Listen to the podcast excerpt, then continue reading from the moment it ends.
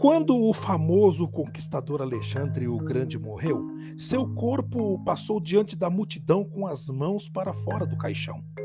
Antes de morrer, ele pediu que deixassem suas mãos para fora, porque queria mostrar a todos que saímos deste mundo do mesmo modo que chegamos, de mãos vazias.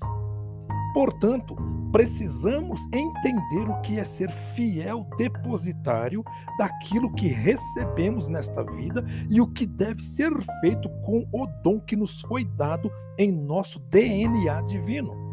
Quando detemos algum poder, devemos usar as prerrogativas que esse poder nos concede para fazer o bem a quem dele depender enriquecer por meio da mentira, do sofrimento e do sangue e suor dos outros pode trazer conforto material, mas jamais irá oferecer consolo emocional ou espiritual.